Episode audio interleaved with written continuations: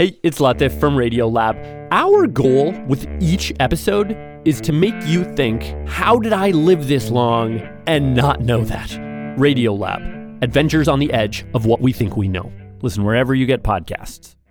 This week on The Takeaway, we're talking about the intersection of race, place, and health. The Robert Wood Johnson Foundation says that African Americans are less healthy than white Americans in all 50 states, and it's a problem that starts at a very young age. We saw that African American babies were being born at a higher rate of low birth weight in every single state in the nation than the counties in their state that had the worst rate. That's Julie Willems Van Dijk from the University of Wisconsin. I spoke to her about African American babies being born underweight, which can sometimes lead to death in infancy. Priska Neely is a senior reporter covering early childhood at KPCC, and she's also been looking closely at this gap between black and white babies.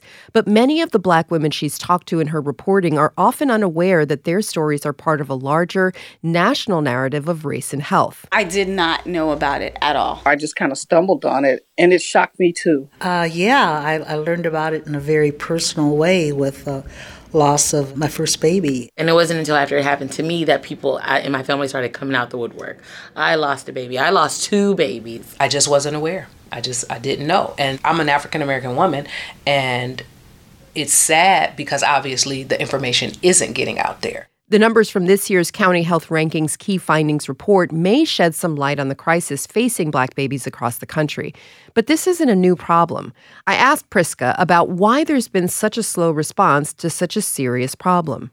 In my reporting, I found a 1984 congressional hearing, a, a, transcript, and it was called Failure to Close the Black White Gap in Infant Mortality. That's more than 30 years ago. So, this is something that is happening to thousands of black women across the country every year, but most of them don't realize that their personal pain, their tragedy, is part of this national narrative. Tell us what that narrative is and how it connects to what we're seeing in the data. Yes. So, one of the mothers that I spoke to in my reporting, her name is Raina Granberry, and she lost her first baby. And she really talks about the, the trauma of going through that experience. The physical act of like pushing out the baby and hearing no tears, having no baby to keep, ended up being way more traumatic than I thought it would be. Um, and I just went into a depression. The grief uh, was eating me up. Then guilt was eating me up because I'm like, this whole time I knew something was wrong. And I continued to let this person tell me that nothing was wrong with me. So she went into labor uh, just about six months into her pregnancy. She'd been complaining for weeks about some spotting that she was experiencing, about pain, and was repeatedly told by different doctors that, you know, it was nothing to be concerned about.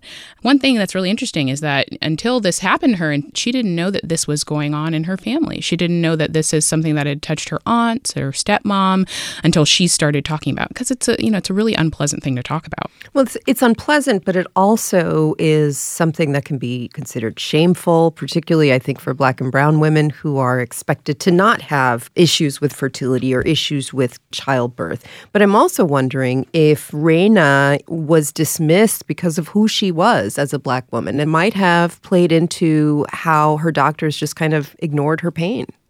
Absolutely. And one of the things that's really, you know, important to reinforce with this statistic is that it's not a matter of income or education.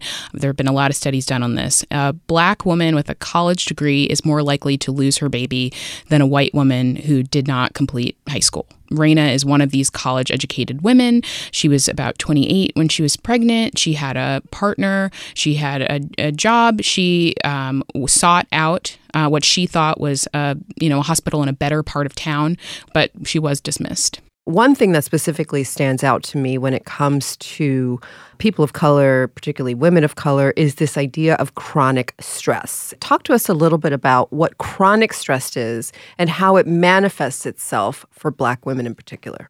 Yeah, when we look at the the evolution of how you know this this issue of black infant mortality has been addressed over the decades, it really started with blaming black women for individual behavior. You know, smoking or w- whatever it may be. That did not explain this gap in birth outcomes.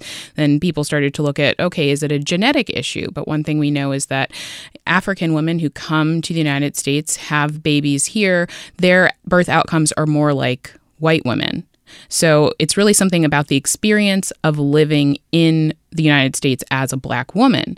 And researchers are now focused on the social determinants of health. How does your experience walking through the world uh, over the course of your life, how does that affect the next generation. So when we look at the chronic stress, there's a term that's called weathering, and that's what researchers use to refer to how the social and environmental factors can cause chronic stress that leads to the deterioration of health as black women age. And we know that, you know, mentioned smoking, for example. It's no secret that smoking is not good for you. We talk about wearing seatbelts. We talk about being careful on the road. And I mean, there are just so many public health crises that we as a country have decided are important. Why do you think this is still something that is sort of on the margins, I think, of a lot of people's uh, awareness when it comes to public health? So, first, there was just this lack of understanding. No one understood what was going on because individual behavior didn't explain it. But now that it's like, okay, it's the experience of being a black woman, it's the life course you know, how do you tackle that?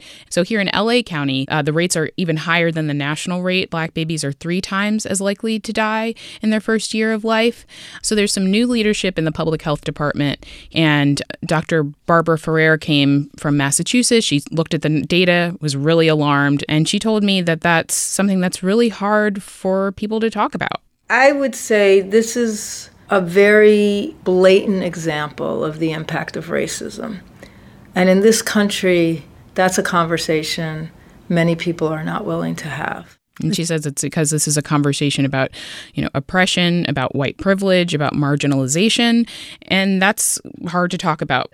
What is it that black women, women of color more broadly, can do to mitigate some of these health issues that we're seeing? Yeah, so I think first awareness. It's really hard to tackle something when you don't know about it. But then we talk about this is chronic stress, you know, this statistic is, is stressful. It makes you even more stressed.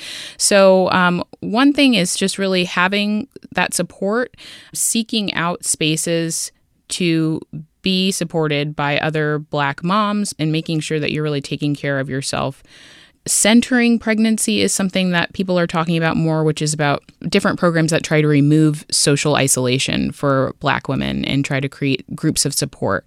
Um, but just talking to your doctor. A lot of times when women go through something terrible, they're like, I wish that I had known about this so that I could have advocated for myself in the doctor's office.